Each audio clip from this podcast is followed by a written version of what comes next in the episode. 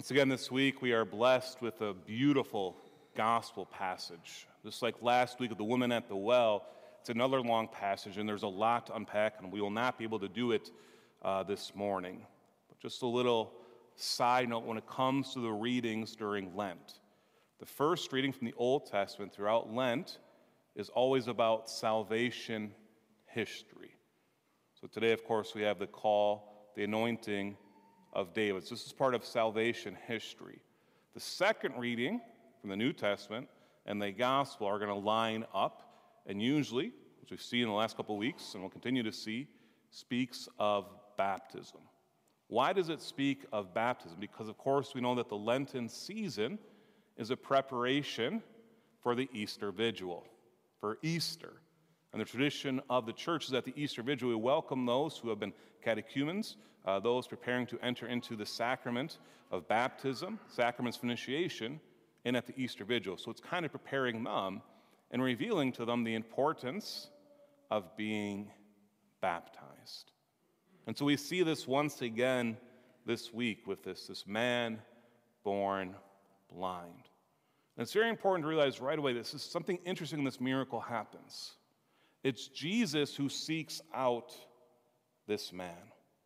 You know, in other miracles, it's people bringing uh, themselves to Jesus. It's the lepers crying out. It's those carrying the paralytic uh, to the top of the roof and lowering him down. It's a synagogue official coming and saying, Jesus, heal my daughter. But in this case, it's different. Jesus sees the blind man from birth and desires to help him, desires to cure him. Now, his, his disciples ask a question Rabbi, whose sin is this?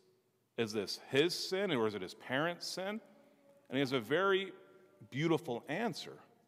He says, Neither he nor his parents sin. It is so that the works of God might be made visible through him.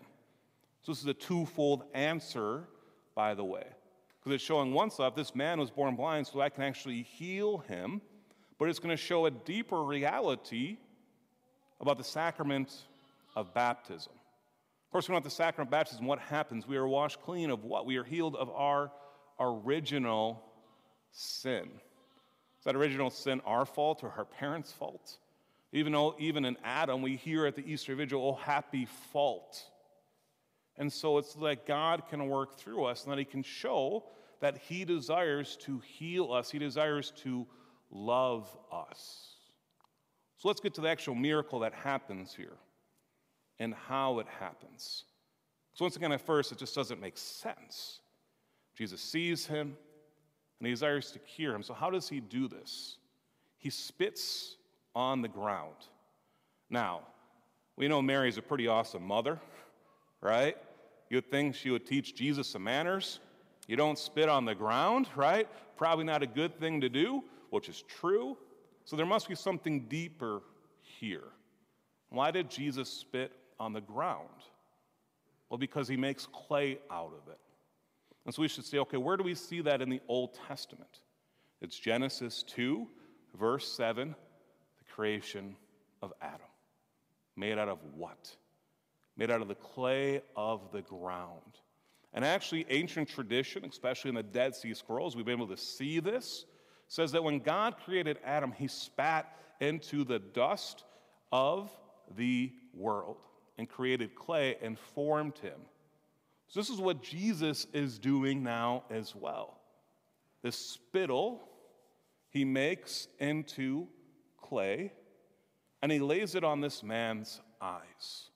So, we could say now he's becoming what? He's becoming a new creation. Side note, he does this on a Sabbath, and there's a reason he does it on the Sabbath, revealing that he is the one who is going to come That now is the time for this new creation. So he lays it on this man's eyes, and is the man cured? No. He says something very important Go wash in the pool of Siloam. And we know this pool is right outside, right inside the gates of, of Jerusalem, which means sent. And he goes and washes himself in this, this pool and is made, well, he's made able to see. We should be thinking in our mind, once again, in the context of baptism, God creates us. Before we're known in our mother, He knows before we're formed in our mother's womb. He's the one who forms us. And we are called too to go to this pool of baptism so that we may see. Maybe not in a physical sense, but in a spiritual sense. Because once again, when we are baptized, what happens is that now we'll be able to see, we're able to see God. We are, before this, have an absence, we could say. This is what original sin is an absence of being able to see God clearly. And so now, when we are baptized, we're able to have this absence removed and we see God in faith. You know, this, this sign of this miracle of this man born blind is a visible reality of an invisible reality at baptism. Because when we've all been to baptisms, we probably have all been baptized for the most part. Most of us probably don't remember our baptism if we were baptized as an infant. But we've all seen a baptism. It's not all of a sudden like, whew, now we can see, okay, that, that visible sign. No, no, no. It's about faith. But this faith we know is true, and this is a visible reality, shown, of course, in an invisible sign with, with baptism. But once again, what does baptism do? It enables us to see God and to have the eyes of faith. It enables us to what? To walk in the light as we hear about in Ephesians, our second reading. Of course, who is the light? Jesus even says it in the gospel. I am the light of the world, the light in the midst of darkness. I am here so that people may be illuminated about my love that I wish to bestow upon you. Without even seeking me out, He chooses you. He chooses us. And He gives us the gift of Himself, and He gives us the gift of baptism. Of course, this story goes longer than just that. We know that there's many, many paragraphs. But I think a very interesting thing happens here with this man born blind. He's healed. His friends ask him questions. How did this happen? The Pharisees ask him questions. They're trying to say, How can this man, a sinner, heal you? How can you, a sinner, tell me what to do? How can you understand this? And yet, what does his faith do? It actually goes deeper throughout the story. At first, he says, Well, yeah, maybe he's a, he's a prophet. Or maybe, you know, he, he's someone that's never been, never, no one's ever been cured of their blindness before. So he must truly be from God. And at the end, of course, Jesus approaches him, hears that he's been cast out, and reveals to him for sure that he is the Son of God, reveals his divinity to him. But there's a line in here I just think is so beautiful because it speaks about our reality as well. Once again, the second time the Pharisees come to him and they ask this question Give God the praise. We know that this man is a sinner. They make this accusation, and he says, If he's a sinner, I do not know. One thing I do know is that I was blind, and now I see.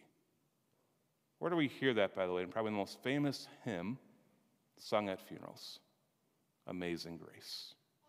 Verse number one. Amazing grace, how sweet the sound.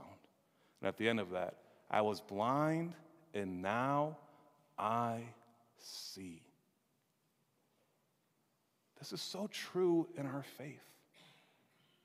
We were blind, but through baptism, we're able to see. God wants to reveal himself to you. He wants to reveal himself to us. He will take down every single barrier and say, Here I am. Let me reveal myself to you. Let me cure you of your spiritual blindness, your spiritual darkness. Let me help you to walk in the light of faith. And this is what baptism does. And once again, throughout the, the Lenten season, we'll hear more and more about baptism. We'll even hear about, about confirmation a little bit uh, as, as well. But in the sacrament of baptism, we're able then to be able to walk in the light of faith.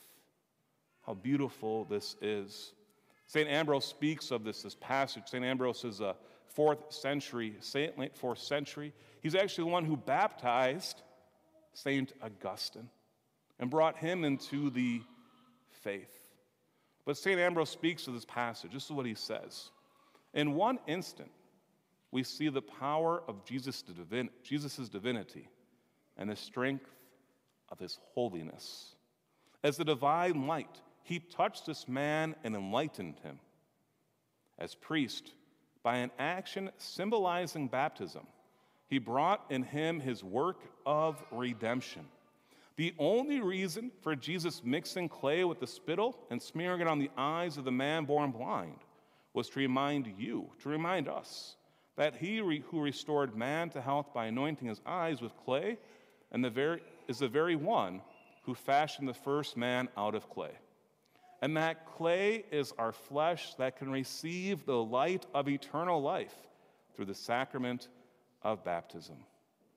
So now he's speaking to those preparing for baptism and those who are on the fence. He says this. You can imagine him saying this to St. Augustine, by the way.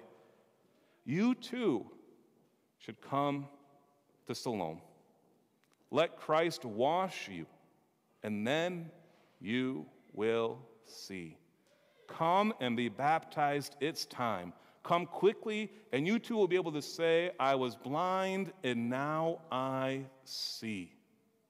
If you have been baptized, never forget this reality that Jesus desired, Jesus has healed you of your spiritual blindness, and that you are able to see, not out of your own merits, but out of His own good works that He wants to bestow upon each and every one of us. And when we truly understand this, we are able to rejoice because He has chosen us. He has given us this, this new life, this, this new creation, and we're able to rejoice as we celebrate Laetare Sunday, rejoicing and remembering that we truly are God's children, that He has chosen us, and that He will take care of us, and that we too can say, just like this blind man, I was blind, and now I see. Praise God. This should be an antiphon of our life. Maybe make it an antiphon this week. I was blind, and now I see. Praise God. Do me a favor. If you've been baptized, stand up. All right, I think almost everyone's standing up. Praise God. All right? So I want us all to say this antiphon I was blind and now I see. Praise God.